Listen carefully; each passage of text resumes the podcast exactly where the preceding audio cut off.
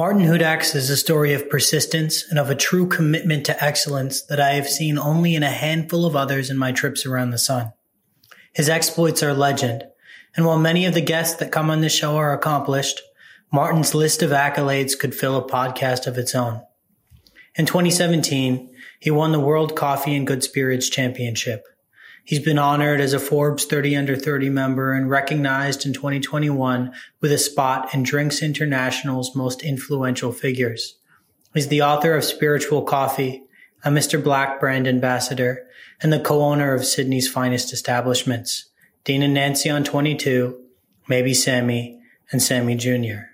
All of which you might find me at on any given Wednesday, Thursday, Friday, or Saturday. Happy listening. Cheers. Cheers. Happy Friday. Happy Friday. Let's have espresso martini to start. Enjoying this Mr. Black espresso martini. Here we are. Real caffeine. So, who is Martin Hudak? Woof.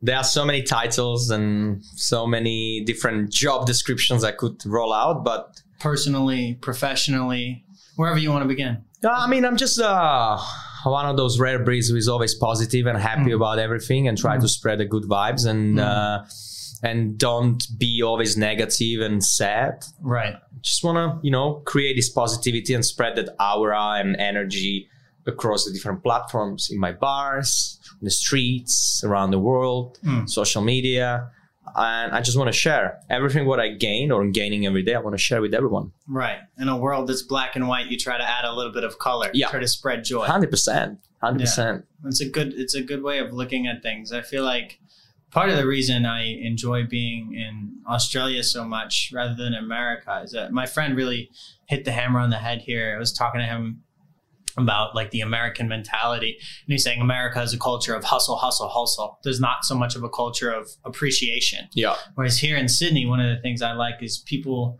they approach life a little bit slower. You know, they don't they don't run when walking is fine. you know? 100%. They walk rather than just take the bus, get from point A to Yeah. point B.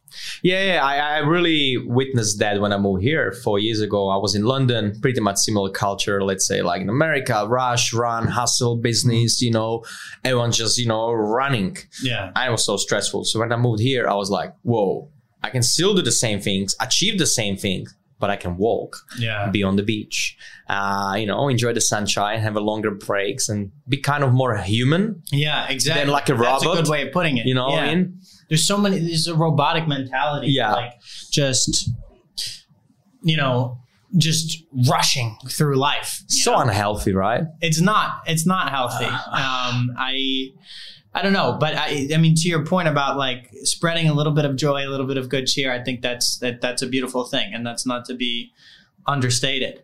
Um which you know brings me into my next question. You've written this book Yeah. spiritual coffee. It seems um that you know a thing or two about about uh, caffeinated beverages, more so than me anyway. Um, I would have offered to make you a coffee before this interview, but then I realized I'm just going to embarrass myself. He's probably going to spit it out, throw it on the ground, and say, "This isn't coffee. What is yeah. this?" well, yeah. Look, yeah. I'm I'm not a judgmental. You know, if you offer it, I'll take it and I'll be nice and kind and I swallow it. But I'll swallow it. but you know, like it's just the act of kindness that you're willing to give me coffee and that you are so confident to do it. You know, Right. it's, it's, it's, uh, it's a but you know what? I chose to give you the um the coffee socks. That way, there's, Yeah. there's a few fewer ways to fuck that up than, Exactly. than, than brewing a cup. But uh, you know, I want to talk to you about obviously what you're passionate about your your whole life. I have lots of questions, but among one of the first is simply again. Why do you love coffee? Um, and how did you fall in love with coffee? yeah, very simple. Uh, it's going back to my uh, teenage memories. You know, when you are underage, you cannot really drink cocktails. Yeah, Uh, so the first thing you can drink is a coffee, and you feel like adult. Oh, I'm having a caffeine. You know, I'm a big guy. Of course, it's a coffee with yeah, it's it's a coffee with a lot of sugar and and, and, and milk and cream and vanilla and whatnot. So uh, I did that, and I kind of fell in love with the taste of it. First job I got was, was in a coffee shop, Mm. not necessarily like a cocktail nightclub. So I was like, yeah, a cafe. yeah, it was a cafe, but European cafe always serves some sort of booze, cocktails, and things. So I kind of fell in love with it. And for me, you know, every day you wake up and there is a good reason to wake up because you can have a coffee. You know, I'm waking up to have a coffee. Right. I'm not having a coffee to wake up. Yeah, it's You know what I mean? ritualistic. It is. It is. That's why spiritual, you know, spirit, ritual, and coffee. It is kind ah, of. okay. You got it. Yeah, yeah, yeah. It yeah. is kind of like a holistic experience for some of us because uh, being able to take a 10 minutes of your time in the morning Yeah, in between of your errands and rush and whatever and sit down and enjoy a cup of coffee at home made by yourself or your you know loved ones Mm. or going to your favorite coffee shop and sit down is that specific time of the day your your ritual where you are just by yourself coffee newspaper cigarette whatever maybe social media but it's you in that moment. And that's what i love about coffee. It really makes me realize how important is the present moment. Yeah, yeah. It's a good. I mean, one thing you you mentioned the word ritual. I think one thing I've always appreciated about coffee is the degree to which it can bring people together. You know, you sit down, you have a cup of coffee with your mother and your father in the morning when you're a teenager, or when you're old enough to drink coffee. You meet someone. Oftentimes, if you don't want to meet someone for drinks, you could say, "Oh, let's have a coffee." coffee right it it sort of it's an excuse to meet and it brings people together in a way that is it's kind of beautiful. It- it's a it social that- act Exactly. i love it Exactly. It's there is this ritualistic element to, um, you know, having having a good old cup of Joe. Um, now, I mean, moving on, we're sitting here drinking these Mr. Black espresso martini cocktails. People often think of coffee and cocktails as distinct entities, like uppers and downers, Yeah. the barista and the barman, yeah yeah um, as different things. Yeah. But there is an overlapping relationship. This is delicious. Hundred percent. I So- mean, uh, for many years there was always like two different worlds: world of coffee, world of cocktails. And me, for the last ten years, I tried to kind of you know be evangelist Mm. of combining those two worlds together. As you know, Okay. if bartenders work with chefs so closely or with sommeliers, I think baristas could work as well with bartenders and vice versa. We can learn so much from each other, and they are up. You know, they are so tied up to each other. You know, we both providing hospitality service. We provide the products which are stimulants, products which makes us happy, and I don't see any problem to you know to do crossover. And historically, you know, what I discovered through my book and research, because this is historical book, when and how it happened that alcohol and coffee came together. Historically, you know, those social gatherings, let's say in 17th century, somewhere in France, were always combined with bit of, you know, bit of spirit, bit Right. of bit of cognac or bit of absinthe while you drink your coffee. You know, the the both gives you something. So it's nothing new. It's just we kind of forgot about it and we kind of like separate them too much, like morning and night. And my role as a global brand ambassador and face for Mr. Black and myself and our venues is to show them that they can work together. But there are people who say that you shouldn't drink both at the same time because coffee brings you up and then alcohol makes you tired. Yeah, there are people who should say you shouldn't, you know, ride a bicycle because you can die on the street, you know. That's a good. That's that's yeah. Honestly, I like the taste of uh, an Irish coffee or a, an Espresso martini, yeah. So I'll keep fucking drinking it. Yeah, exactly. Be mindful, of course. There is a caffeine in most of the real coffee cocktails. There's a caffeine. Be mindful. It's personal thing. Not everyone's gonna drink champagne, for example, and eat caviar. Right. Some people just want to have a beer. Yeah. So it is personal preference. Uh, I'm not gonna force anyone. Is well, is it is as well a cultural thing, depending where you are demographically. You know where you're coming from. Yeah. Um, so I'm never forcing people. I'm always mindful. You know, you want one coffee cocktail, have it. You know, I understand it's seven o'clock. You might go sleep. Here in Australia, it's different. People go nuts, Yeah. crazy. They drink espresso martinis all night long. They do. They do. There's a big there's a big drinking culture in Australia. Yeah, um, but it's uh, it's a sort of thing that's it's delicacy. It's it's an art to to combine the two, and you obviously are among among the pioneers at, at bringing these two disparate worlds together. Um, so you know in terms of like bringing different things together i was reading i was reading an interview with you about how you ended up at the american bar at the savoy i think it was with uh, difford's magazine Yeah, or yeah. uh, one of those um, and the the thing that but by the way just for the audience the american bar at the savoy is one of the nicest cocktail bars in the world just for context Yeah. everybody uh, martin maybe won't admit it but it is um, so like i mean I really loved this story that you were wearing borrowed clothes, like a tie from your dad, a jacket Yeah. from your from you Wow, know, wow. friend, whatever, um, and that you were you know you were sleeping on a friend's couch, and then you you were sending emails to all these like you were sending emails to all these bartenders, and you got a call, and then the next day you you were in um, London. you were in London. You just flew Yep. across, you know, a bunch of different countries. Like you dropped everything. You're like, Yep. I'm gonna go there, not even for a job, but just for the interview. Like I'm gonna drop everything. I'm gonna leave. It doesn't matter. I'm gonna go.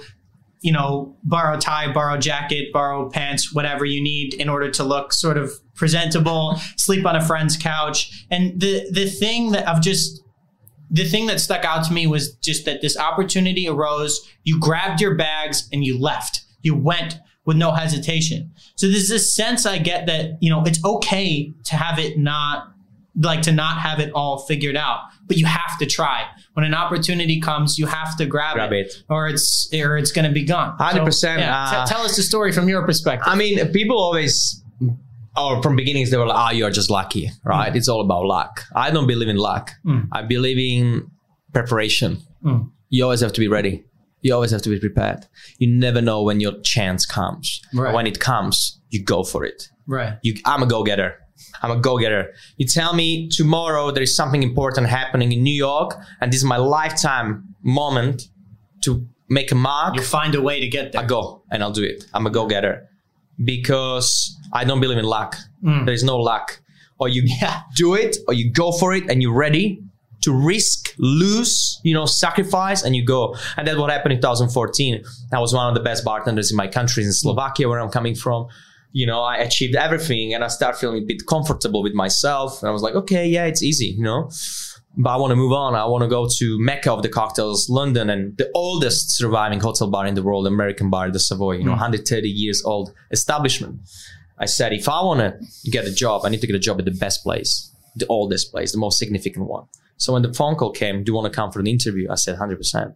Yeah. And I flew there for the first time in my life to London. I got lost. I was late two hours, clean shaved and bleeding, and I borrow all the clothes because I have no fancy clothes back then. And uh, yeah, and the rest is history. I've been there for four years, and we became the world's best bar in 2017, best bar team. I won a couple of personal awards, and cheers to that. I think it's it's remarkable that um, you know that I mean that you were able to accomplish all of this. But I I certainly feel the same way in in my own life and with the small small degree of professional success that I've uh, been able to enjoy. It it's like it's not obviously you know uh, circumstances. Uh, can favor us in some ways, but at the end of the day, whatever you're doing in life, it's like you need to incur some risk. I think that's really what what it's about. A lot of the people I uh, grew up with, a lot of the people I went to university with, they they didn't want to accept risk. It's always like go for the safe option, and then they complain about why they don't like the way their lives are Yeah. are going. The kids these days they are too comfortable, and I'm a kid as well. Yeah, You know, I'm 31.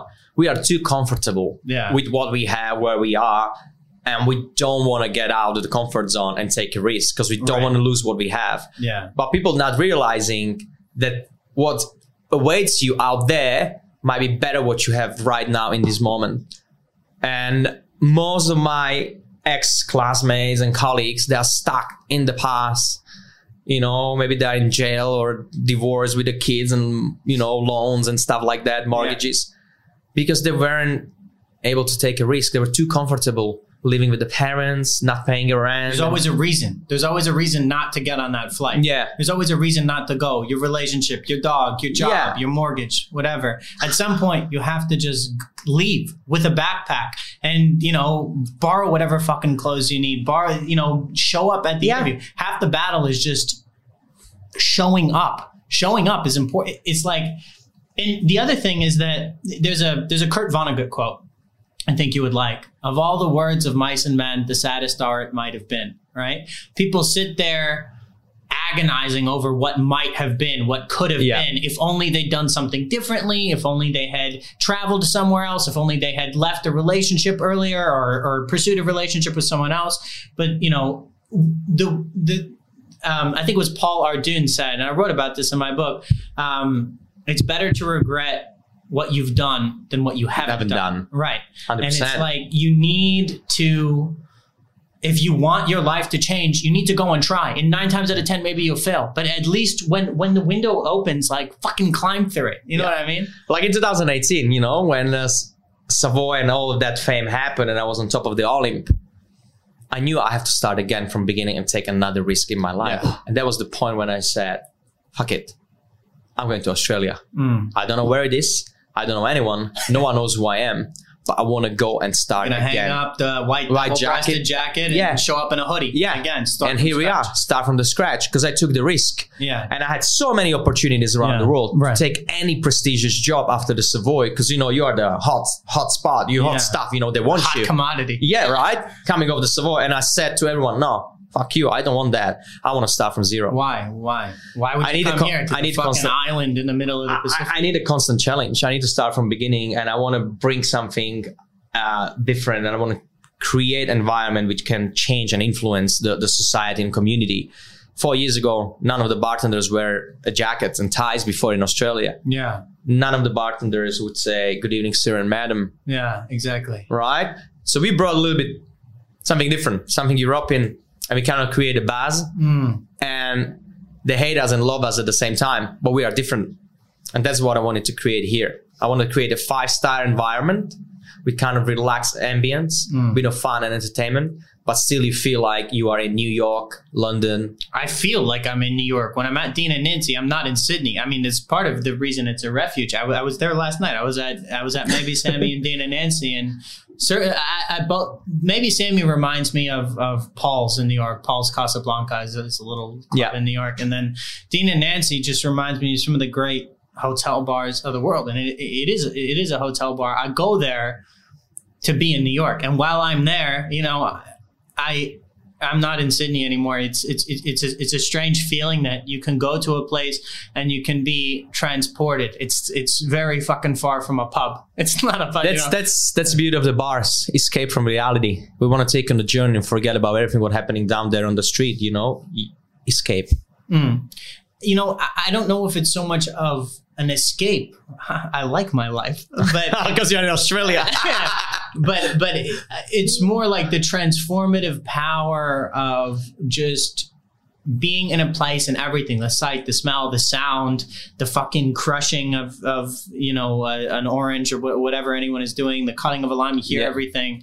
Um, it's it's every attention to detail as you you know well know is a compliment to you. Every attention to detail at Dean like no atten- no detail is overlooked um, God is in details. yeah That's it. it's, it's true. I well, you know what? I like your lapel pin. God it is in the details. Um, so I mean, it's it's it's just sort of interesting that um, you you come to us like you you had it all, right? You had it all going for you in Europe.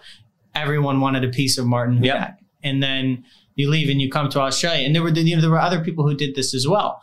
Um, you know, as far as I understand, the maybe Frank's story was you had all these like very well trained, experienced bar people leaving the biggest, greatest cities in Europe to come work at like uh, a pizza, pizza aperitivo restaurant in Randwick on the other side of the fucking world. Yeah.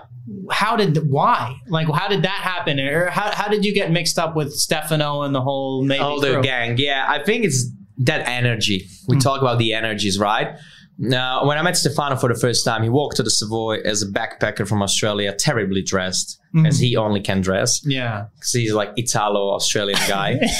and he walked there, and I was there with the tie and white jacket, and, and he kind of ex- expected me to act like a dick.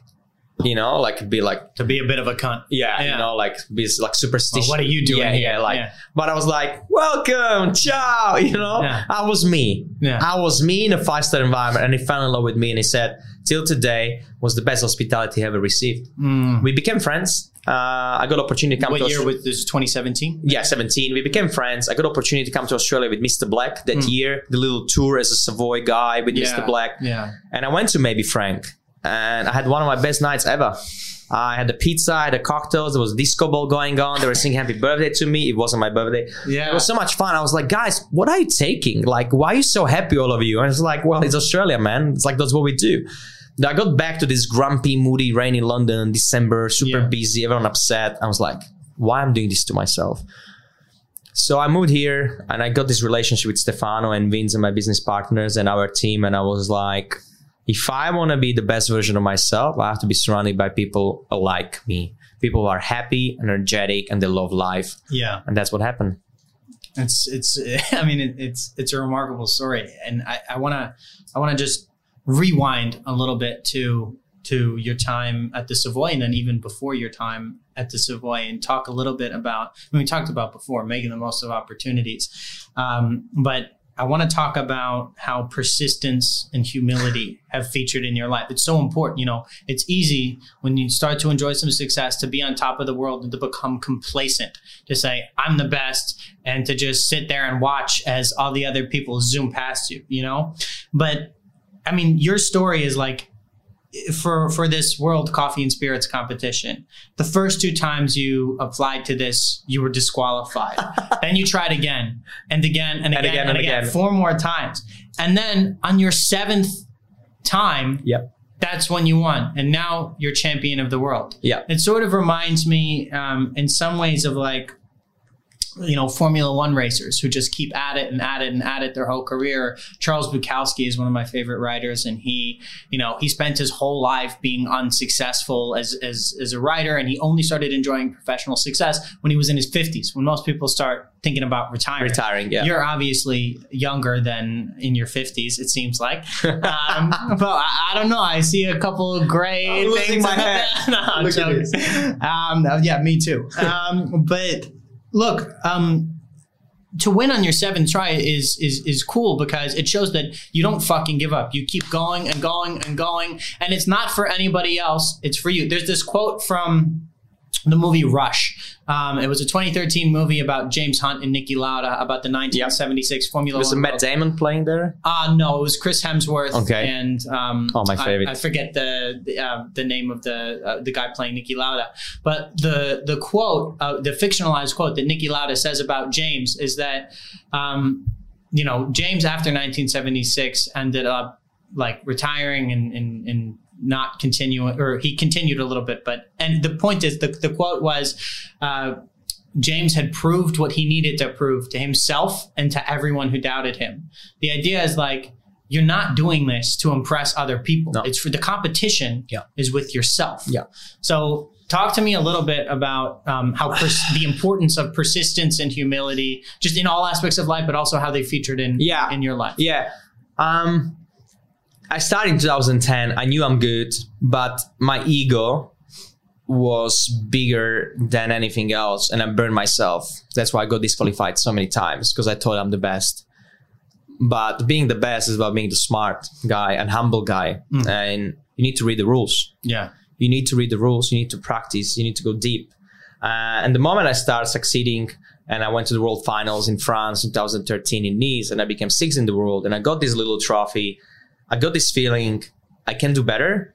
And I envisioned myself holding the number one trophy. And I knew that one day I'll achieve that. Don't know when, but I knew I got. You pictured it. You yeah. could see it. Yeah. I really had this picture of myself and I knew I can do it. And year by year, I got second in Melbourne 2014, then second again in Shanghai in 2016. I was failing, failing, failing. Mm. But there's a lovely quote that when people saying, um, you know, I never fail. Either I learn or I win. And I was learning every year about myself, where I can go. In 2017, when I became world champion, I won with the highest scores ever in the history. For some people, this is the end. For me, it's the beginning. Because for me, the winning something is not to put a trophy on the shelf and be like, that's it. For me, it's the beginning of the journey where me with the title, I can go around the world and share my experience and my passion. And and you said about you know the progress and, and confidence, all of that. I believe, and that's a quote I created. Hopefully one day people gonna repeat it after myself. But I think like I feel like confidence is the enemy of progress. That's a good point. If you are too confident, you're not progressing. Always doubt yourself. I'm doubting myself every day at my job as a mentor, as a bar owner, as a colleague. I'm doubting myself as a partner. I'm doubting myself as a human being. And only then, if you doubt yourself, it keeps you on the on the on the feet, you know, on the f- tiptoes, being like, Keeps your feet on the ground. You know what I mean? Like, okay, what's next? How can I be better? What can I do? You know, how can I improve myself? It's a good. I mean, I think of this concept of reinvention. You know, you have to be willing to constantly reinvent. Not necessarily, excuse me, I'm stuttering. Um, not necessarily everything, right? But you know, you come to Australia and you start over anew. You maybe try something out at the bar. You try a menu, it doesn't work. You start over anew. You you know change new. You try new cocktails. You try a new food menu, whatever. I remember the menu at, at, at Dean and Nancy, the original menu. I remember having the hamburger on one of the first nights that it opened. and you know, we're so it's so different now. Um, the Stardust menu at at at, uh, Maybe Sammy. at maybe Sammy. I know months and months and months probably went into creating that. The idea that you need to constantly be willing to learn and to change. I was talking to um, Andy and He's a professional poker player on this podcast a couple weeks ago, and he was talking to me about the concept of life being an infinite game right? That in, in you know, he's talking about poker, right? Sometimes like you're losing in poker, but it's okay because you're learning and like it, you know, maybe you lost that game, but you haven't like lost in the whole game of life. And so many guys, like towards the end of their towards the end of the night, they'll accelerate their aggression and they'll end up playing worse because they can't live with the idea of losing, Losing. even just a little bit, right? But if you step back for a second and you think of life as an infinite game, it's like you're not actually, maybe you lost that round, right? But you haven't lost, or maybe you lost that battle, but you haven't lost the war. Life is constantly progressing. And so you can always, when, you know, you said you have to like fail forward. You have to constantly, you know, be saying, okay, maybe this didn't work out, but I've learned something from it. Um, it's it's it's important i think in all aspects of life uh, but especially in this trade to be able and willing to reinvent not to be complacent to say i have all these awards or i'm the best or this bar is the best nobody can ever touch us because the truth is all it takes is some other kid Yeah. who's really scrappy and hungry to say you know fuck you guys like i'm gonna make it my life's business to you know to get better you, you should never stay in like complacent and I want these people around me because Yeah. these people are gonna push me to be better. Mm. I need a competition. I Yeah. need someone to be better than me and be like, "Fuck you, Martin. Maybe group what you do, we can do better. Do it." Because that's what keeps me hungry and do more. Right. You know, I love it. Yeah. And every time I travel to different country, I'm coming back so humble, being like, "Wow, there's so much we have to do. We can do." You know, like when you see the world, like it's just crazy. But there are some people, something bad happens, they get fired or something doesn't work out and they just give up or they, they say like, I don't want to do this. What, what do you say to those people? we had many people past in in a history in maybe group they were giving up too quick because they had this picture or vision of them being on a spotlight and being another Martin Hudak or Stefano Catino. But it didn't happen like that. It took me 10 years to be where I am. These kids want to be there in 10 weeks, Right. 10 months. What we're missing these days is patience. There is not enough patience in our generation. Everyone wants to be manager. Everyone wants to have a new car and an Apple Watch and have a fancy clothes and everyone wants to go for holidays. Eh, We don't have that. We like there's no patience and I'm so upset and I'm trying to explain people wait for your opportunity. It will come, but have to work. You have to work hard and prove yourself. It won't come just like that. But unfortunately, that's the generation these days, you know. People are in love with the product, but not the process. Love it. You're right. They're, they want all of the things that come along with succeeding, but they're not willing to put in the work that success requires. 100%. Um, I think I, I certainly understand and sympathize with with what you're saying. Certainly, that's the case in you know in the writing world. I, I was talking to um, my old English teacher from high school. I still keep in touch with him. I, I was in um, I was in the states a few weeks ago, and I went to visit him. He's uh, he's well into his 70s now. We still trade jokes, and I went over to his house and Wow. drank scotch and smoked cigars. wow. Um, I didn't smoke a cigar actually because I just had this crazy nasal surgery. But we were sitting there drinking scotch and hanging out. Um, and one of the one of the quotes he always used to say is, uh, "We asked. I think someone asked him in high school, what is it to be a writer?" And he said, "To be a writer is to paper your walls with rejection slips." To make you know to use to make wallpaper out of all of the rejection slips that you get because you know things used to be sent by mail back in Yeah. the day um, and that sounds a little bit discouraging to some people Yeah. and when i was first starting out in this whole racket um, of course there's a lot of uh, there's a lot of uh, rejection. Um, when I was writing my first book, everyone said you should, you know, it was a memoir. I wrote a memoir when I was 21, and most of the people I talked to about it said, "What the fuck do you have to say at 21 Yeah, years right. old? Why is anyone going to read a memoir who's, you know, by a 21 year old?" And my attitude, you know. At first, and then I, I was going to write it just as fiction, right? Fictionalize my life and you know Mm. write about it like uh, as a as an invented account and add in embellishing details. And then I was talking to my editor one day.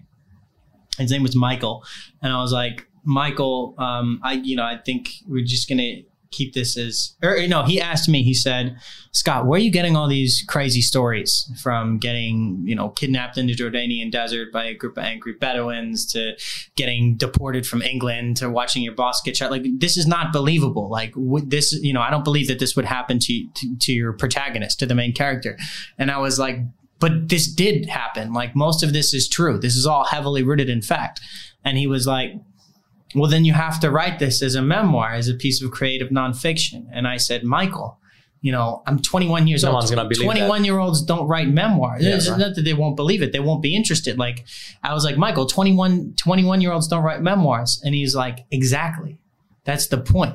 Like no one else is doing this. You should do it. And I wrote the book and, and for reasons that continue to elude me, people liked it and it took off and won a bunch of awards and blah, blah, blah. But if I had listened at the beginning to all the people who said, this is, this is ridiculous. Why would you do this? No. um, then I never would have written the book. I never probably would have gotten this job at Quillette. Um, it's like you have to, at some point, go out on a limb, you know, and just like keep keep going, stay stay humble, and be like, okay, probably. You know, it was so nice. you have to stay humble when you when you have the success, but along the way, like you have to be persistent. You know, I love it. yeah. Um, one thing I want to talk to you about, on, I mean, on, on sort of a similar vein, is that when people see these sleek, high end cocktail bars, often attached to five star hotels, and they see waiters wearing double breasted white jackets, maybe with a bow tie and slick back hair and beard oil and everything, you know, and, it, and, it, and you know, it, it looks very glamorous. Um, like I love, I love in at uh, the, the little rose lapels Yeah. at Dean and Nancy. Um, it, it all looks like great, awesome, and you're hanging out with like in a, in a lot at the Savoy, rich and famous people. Yeah. You get to hang out with a lot of really cool clientele. Um, but there's a lot of hard work that goes behind the scenes. You know, I was talking to Simone the other day, and like, you go, you have to prep, you have to cut all the limes, you have to dry the fruits, you have to do all of this hard work, and you also have to sacrifice your weekends.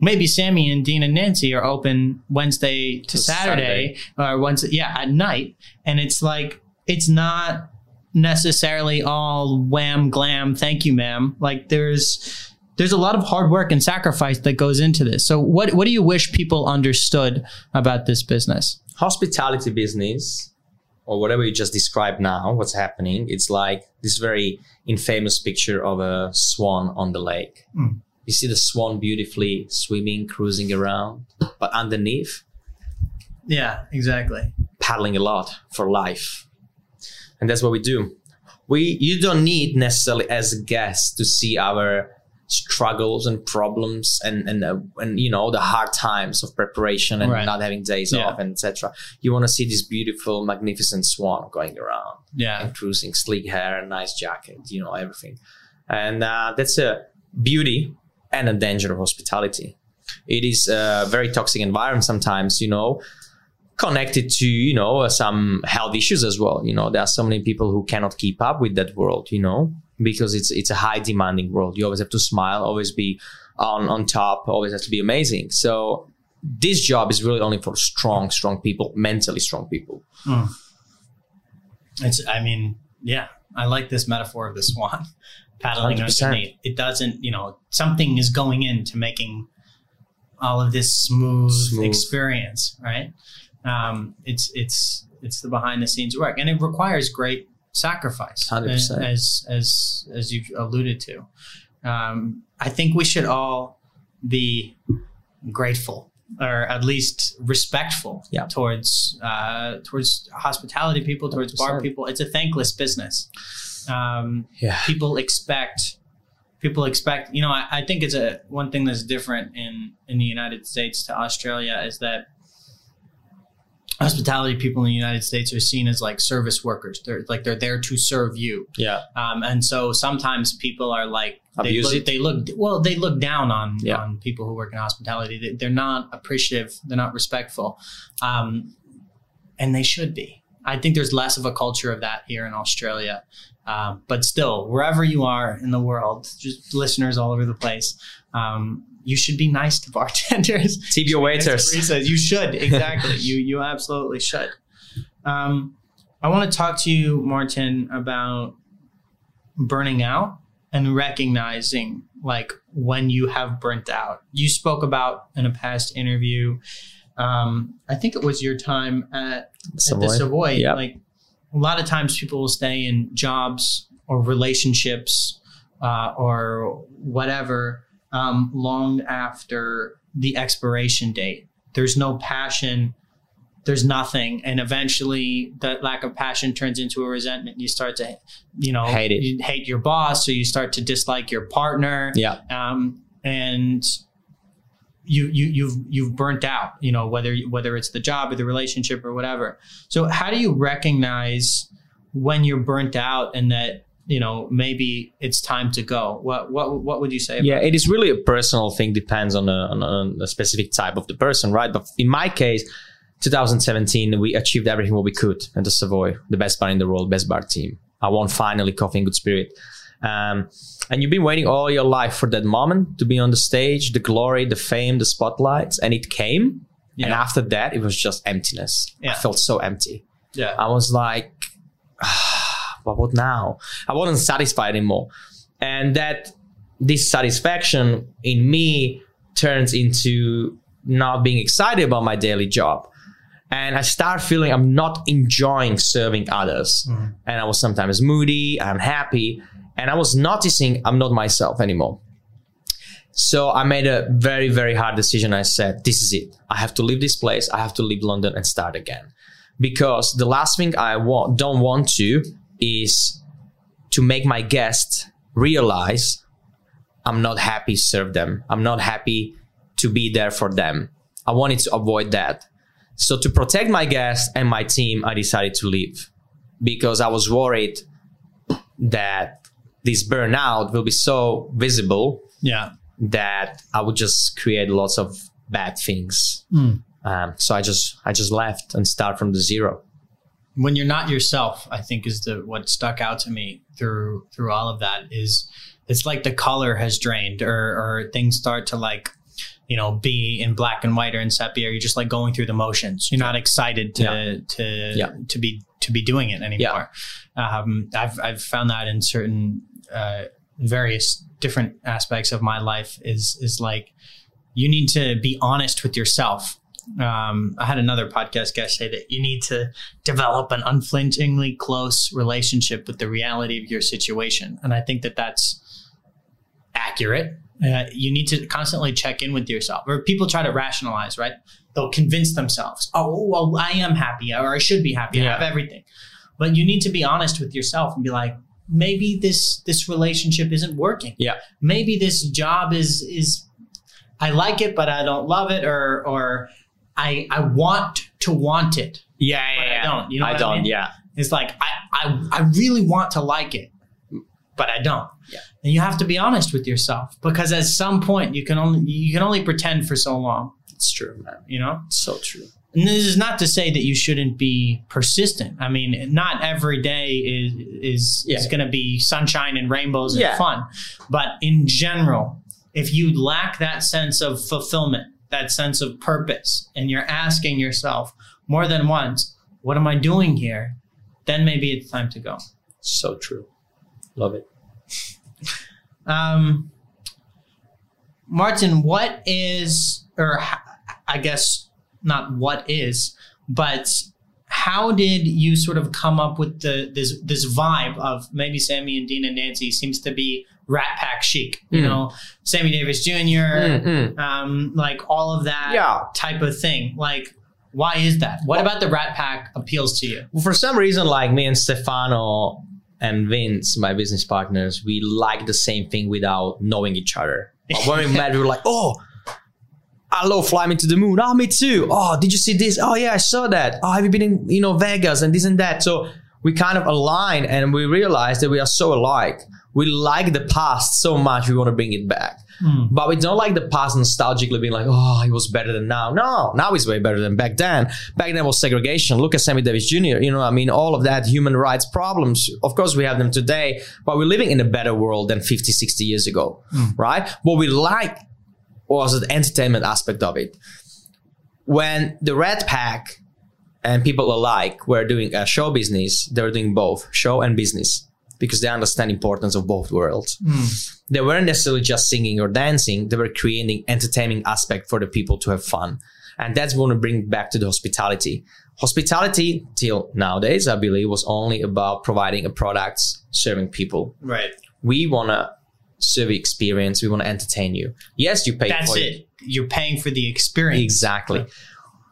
You get your drink, of course, but I want to give you something extra. We want to entertain you. This is a show business, not hospitality business. It's show business, and we are a showman. We are here to make you laugh, have fun, cry, come back, be excited. And that's why we love 60s, 50s, Vegas, Rat Pack, and all of that. That's why we love the greatest artists of the time because they understand that you can master the instruments, you can learn the lyrics, but once you're on the stage, forget that bullshit and just play. Have fucking fun. Hmm. Have fun. We have to have more fun these days. Yeah. Yeah. You can't be too serious about everything. No. Yeah. In all aspects of life, whether you're, Yeah. you know, in Be serious about your job. Don't be serious about yourself. Hmm. Do you know what I mean? I'm not a heart surgeon. I'm just a barman. That's it. I can imagine, you know, I was watching, um, I, I was at maybe Sammy yesterday watching Wen just like, you know, moving things around like an artist.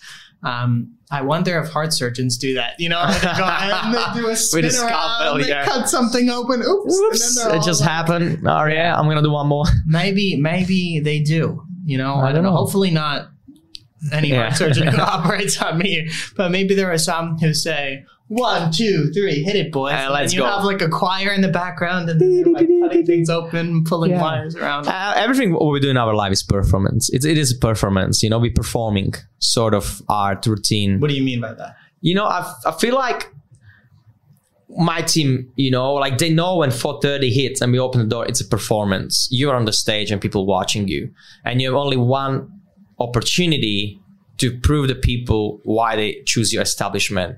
You have to show them why, you know, why it's so important to be in this specific bar. You know, we are on the stage, and people not buying a tickets to get a seats; they're buying a cocktails to be in front of you. So I really believe that hospitality it is a it is a business of performing. We have to perform every day, mm. and there's a certain spotlight.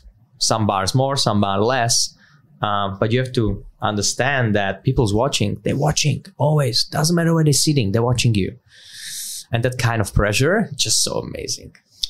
I think the word performance in English has like a bit of a negative connotation. In Mm. some context, though, is like fake. No, You're not being you. you can fake it. Like if I see you faking, you're going home. And it happened a few times with my team. I had to send them home because they were unhappy. They were forced. Hmm. You know what I mean? Go home. Take, Yeah. a, take a breath or go to the back room and cry for a little bit, have a beer, have a shot or give me a hug. you know? Performance can be negative because we got this idea from theater, right? Like they are paid to perform Yes, and not be themselves. Yeah. But if you perform because you believe that what you do is to entertain others Yeah. in true form of being yourself, that's the most beautiful performance you can give to people. Right. Be yourself. Yeah. Yeah. No, it's good. It's good advice.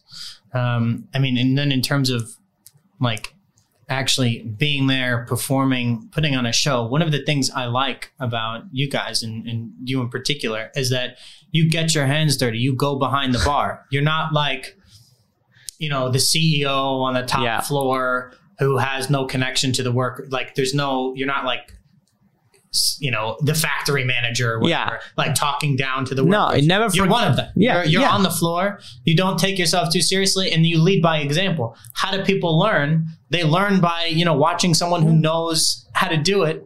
Do it. be grounded never forget your roots where you're coming from and uh, funny enough yesterday i had an interview for a new bartender at maybe frank italian guy i had an interview with him i was like look i just saw you an hour ago you were taking uh, rubbish outside of the building was it you i was like yeah but why and i was like what do you mean why it's my job Yeah. I like I have to show people how things are done because it's everything is equally important. Doesn't matter what you do. If you take rubbish out or you wash the glasses or you make coffee or cocktails, and and then he was like, "So you work in London?" I was like, "Yeah, I work at the Savoy." Oh my god, you work at the Savoy? And I was like, "Yeah." Like hmm. doesn't matter. Like I am who I am today, and I'm grateful for that what I did, but there is no position which is less or more. Everything is equally important, and I go. I want to have my hands dirty. I want to do this job because I care.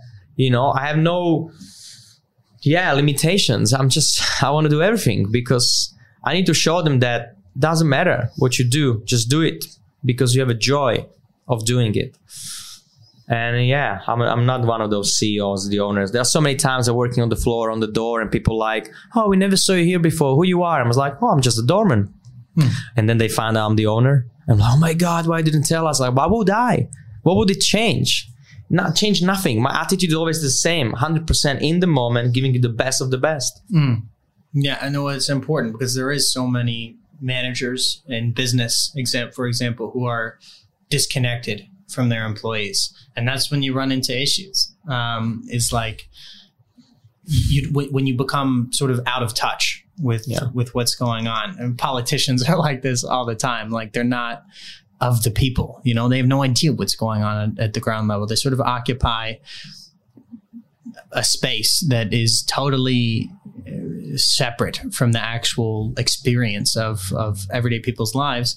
And so, I mean, as far as hospitality goes at the bar, it's like to another degree, so you, of course you have to get your hands dirty. How are you going to teach, you know, when, for example, to be the best? When as a bartender at um, at maybe Sammy, how are you going to teach him to be the best bartender if you don't show him? Like he needs to watch you doing it. Like anyone, you know, if you want to be the best, you need to learn from the best, and in order to learn from the best, you need to like be there with the best watching. Of course. Um, Learn by, uh, yeah, lead by example and uh, 100%. And I'm learning every day from others. I'm, I learn respectively from all of my team members.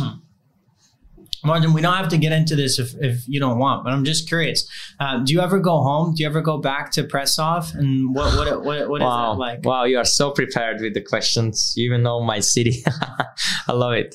Uh, I do. I mean, you travel all over the Yeah. world now. What's it like going? I just went home for the first time. It was a very strange experience for me. yeah. Um, Home is a place where I feel vulnerable, where I feel where I can really like cry, mm, being taken care of. Mm. I've been taking care of other people in my life. When I go home, it's really, you know, mom's hands and kitchen and everything, you know. yeah. I went home for the first time February after three years. Saw my family, my daughter. Mm. Uh, it was interesting.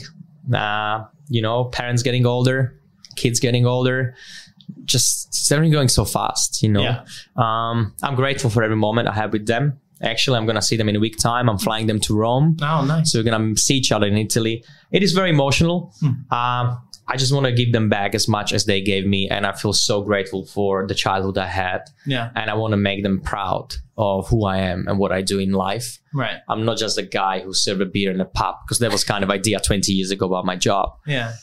Uh, I really want them to realize that what I achieved is because of them, because they believed in me, and such an amazing, amazing, rewarding feeling to see my parents being proud of me, seeing me in newspapers, in the podcast, and even if they don't speak English, but they're like, "Oh yeah, he was in the radio."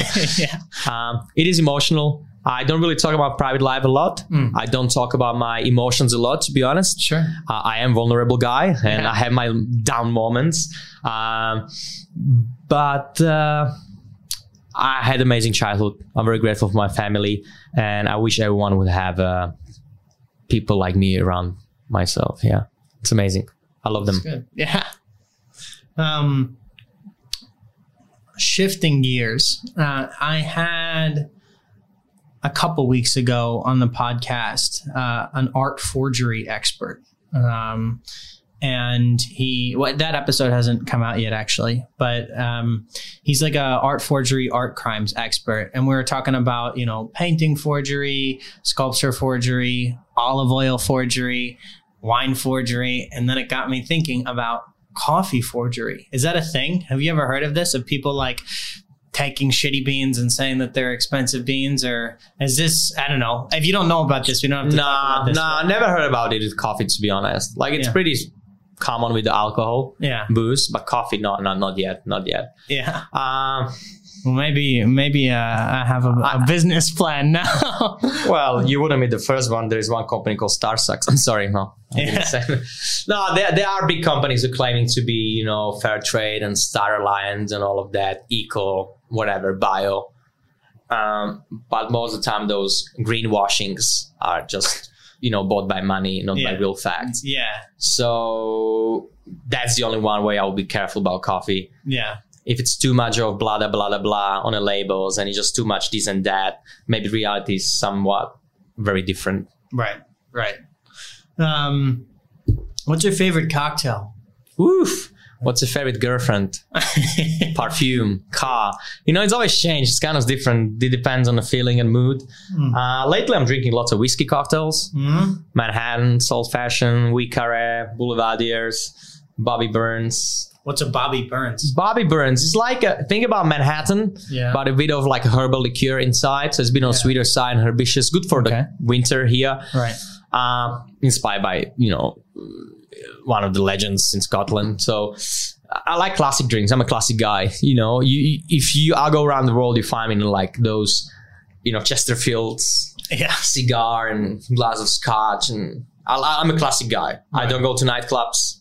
me neither. Mm, sometimes I go to crazy karaoke in Korea or Japan for fun with locals, but I, I like classic things. I hmm. believe in the Yeah, classic cocktails and because it worked for 100 years 200 years for a reason yeah. I pr- I drink pretty much exclusively old fashions. Uh, I did try a couple of the um, what is the the Prince and the what's on the main Prince and the Showgirl Yeah. but it's creamy one That That's was a cra- well. I wanted to try something totally Good. because normally I only at Dean and I will only drink an old fashioned. Um, but I was like, you know what? I okay so when you come next time i'm gonna give you uh, my old fashioned okay, okay, I'm gonna make I'm it gonna for you. try one of the famous uh, Martin Hudak old fashions. Um, is there a cocktail that you have invented that you're especially proud of? yeah 100% it's in my book actually and it's pretty much everywhere i travel there are a few bars around the world serving this cocktail Spiritual. here it is commercial break uh, 2015 i created this cocktail at the savoy uh, it was a twist on espresso martini Mm. i didn't want to use vodka because it was boring with no flavor so i used rum Yeah. something tropical, something sexy. Uh, White then- rum. Uh, I use dark rum, Really? more aged, dark, spicier. And then instead of normal sugar, you put in espresso martini. I use almond syrup, so you get almonds. Espresso, Mr. Black, of course. And then I was like, I'm missing, I'm missing something. So I add fresh pineapple juice. What? But then you think about coffee and pineapple, and everyone's like, "What? This cannot work."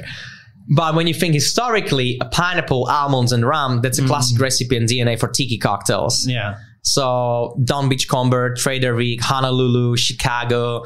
Think about these tropical cocktails like Zombie, Pina Colada, Mai Tai. Yeah. I was like, what I've just done, instead of espresso martini, I create espresso martiki.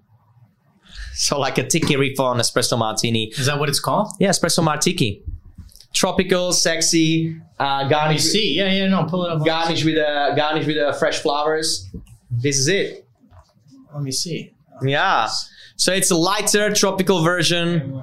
Super, super easy to drink, fresh, What's good looking, edible flowers. Because like when you go to Hawaii for a holiday, they give you flowers. You have flowers on your drinks, banana dolphins, umbrellas, all of that. Who serves this in the world? Like there are a few places around the world you can find it. Savoy still or no? Yeah, if you ask it, they give it to you. And uh, what about here in Sydney? Yeah, it's on the menu Really? since day one Okay. for the last four years.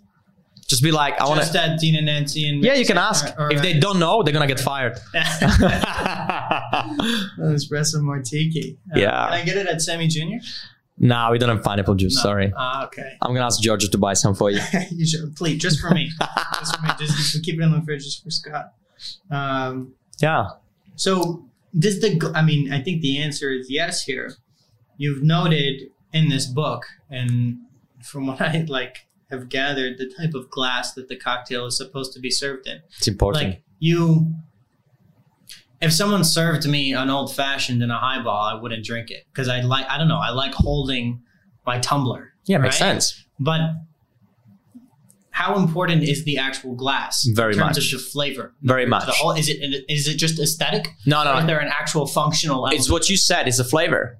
If you drink old fashioned, strong, boozy drink from very thin, elegant glass, the drink's gonna appears very light and sweet. When you're drinking from the tumbler, rock heavy tumbler, drink is strong, heavy, not too sweet. It's a perception of your feelings. yeah. It's crazy. We did test many times. Same drink, different glassware. Glassware you cannot see the liquid. You couldn't tell what it is. The blue glass or black glass. It's the perception. Our eyes and our, our senses really, really change mm-hmm. everything. It's so amazing to see that. That's interesting. That's It's just crazy. well. So why is it that sometimes when I order whiskey, just straight, you know, Suntory or Macallan or whatever, um, even at Dean and Nancy, they, they will pour it in um, Like a it's not a wine glass. It's like a snifter looks- tasting glass. Yeah, what is that? sherry glass? Because when you have a neat spirit, you want to evaluate the senses of it, same as a wine. You want to appreciate the spirit on its own as a wine. So you want to use, you want to swirl it around, give a little sniff, give a little taste. This experience is different. It's not a cocktail; it's a spirit on its own. Mm. Once you mix it, then you put it in a cocktail glass with ice. Right, right. Martin, what is the um, hand cream cocktail at Dean and Nancy? I have so many hand creams because oftentimes I'll, So you're taking them all the I, time. I say to Alessandro, just get, Simone, I'll have a hand cream. I don't know. Yeah, I mean, yeah. I have, I have many. But um, what, what's this cocktail? So- what's the idea behind? it? Yeah. it's very strange. Explain it to people because you know. like like normal when you go to cocktail bars they garnish the cocktail with orange peel lemon peel whatever like a zest. They create this aromatic experience on top of your gla- glass. They put the citrus inside. But usually disappears quickly. We are thinking how we can enhance the experience of the smell and prolong the experience even after you leave. So your hands are vessels are tools for carrying those smells with you. Hmm. so we made our homemade hand cream scented with the coffee and vanilla to complement the coffee vanilla cocktail you put it on your hands, you smell it. Every time you take a sip, you smell your hands as well. 80% of any experience is what you smell, not what you taste. That's why wearing beautiful perfumes. On the way home, a little bit tipsy in the taxi, you're like, ah, that's a cocktail from Dean and Nancy. Yeah, yeah, We want the experience come with you back home. right. But I mean, there's a functional element to it too, as well. When you drink, what is the functional element to this hand cream? Is like, how did you select it? I mean, there's a lot of hand creams. You created it. We created it. it's our homemade hand cream. We we were doing like probably 15 different trials to make a hand cream is not that easy. yeah. Hopefully one day someone gonna hire us. Some And- pharma How does it work? It's just explain. You know, I So- think this is interesting. like I mean put cream on you, and then you, and then Yeah. I think there's an aromatic. So we give you cocktail with hand cream. We tell you to open a hand cream, put it on your hands first. Um, you know, moisturize your hands, Yeah. Smell them, and you're like, oh, that's coffee and vanilla. And they take a drink, they taste a sip, and it's the same sensation you have in your nose, you have on your taste palate. You're like, ah, it's the same thing. So it's kind of like breaking the ice and boundaries with the guests and playing with them Right. and giving them experience, being part of the experience. That's very important. Mm. And hand cream, everyone loves hand lotions. Everyone does love that notion, though. I know. I have. I have many of them. Um, you know, I think most people have an idea, probably not a good one, but most people have an idea of how to make like an espresso martini or an Irish coffee at home. You know, they want to have like pre drinks or whatever Yeah. before they go out. Like, it's not that hard to Google a recipe Yeah. to make one. But, um, you know, I was wondering if you have any tips or tricks for if you're going to do this yourself, if you're not going to go to cocktail bar and you're just going to have some with friends, is there like something small that you could do to give your espresso martini, for example, an extra little kick, spruce it up a little bit? I know like a magician never reveals his secrets, but do you have any little like, yeah, yeah, yeah. I'm here to share. Look, I'm here to share. First of all, it's called espresso martini for a reason. Espresso. Your coffee has to be good. If you're espresso martini or Irish coffee using, or you having a shitty coffee, it's gonna be shitty result. an instant coffee? yeah, right. For example. So yes, vodka is important, whiskey is important, whatever. But focus on the coffee element as well. Mm. use good coffee, know where it's coming from, know when it was roasted, you know, grind it freshly, brew it freshly, or just get it from the local coffee shop. But make sure you use as fresh coffee as possible. Very, very important. Make sure you have a good quality ice, not the cheap one from Coles or Woolies, but like proper ice. Make sure you chill your glasses or like put them in the freezer for a little bit. Okay. Use the proper bar tools and technique. Those little steps one by one makes a massive difference. But start with the coffee. Whenever you do coffee cocktail, it's all about the coffee. It's not about your vodka and crystal glasses. Yeah, exactly. All right. More more advice. Come to see me in Sammy junior, Sammy maybe Sammy Dean and Nancy. Martin Hudak, thanks so much. Thank you very much. Thanks God. Thanks a lot.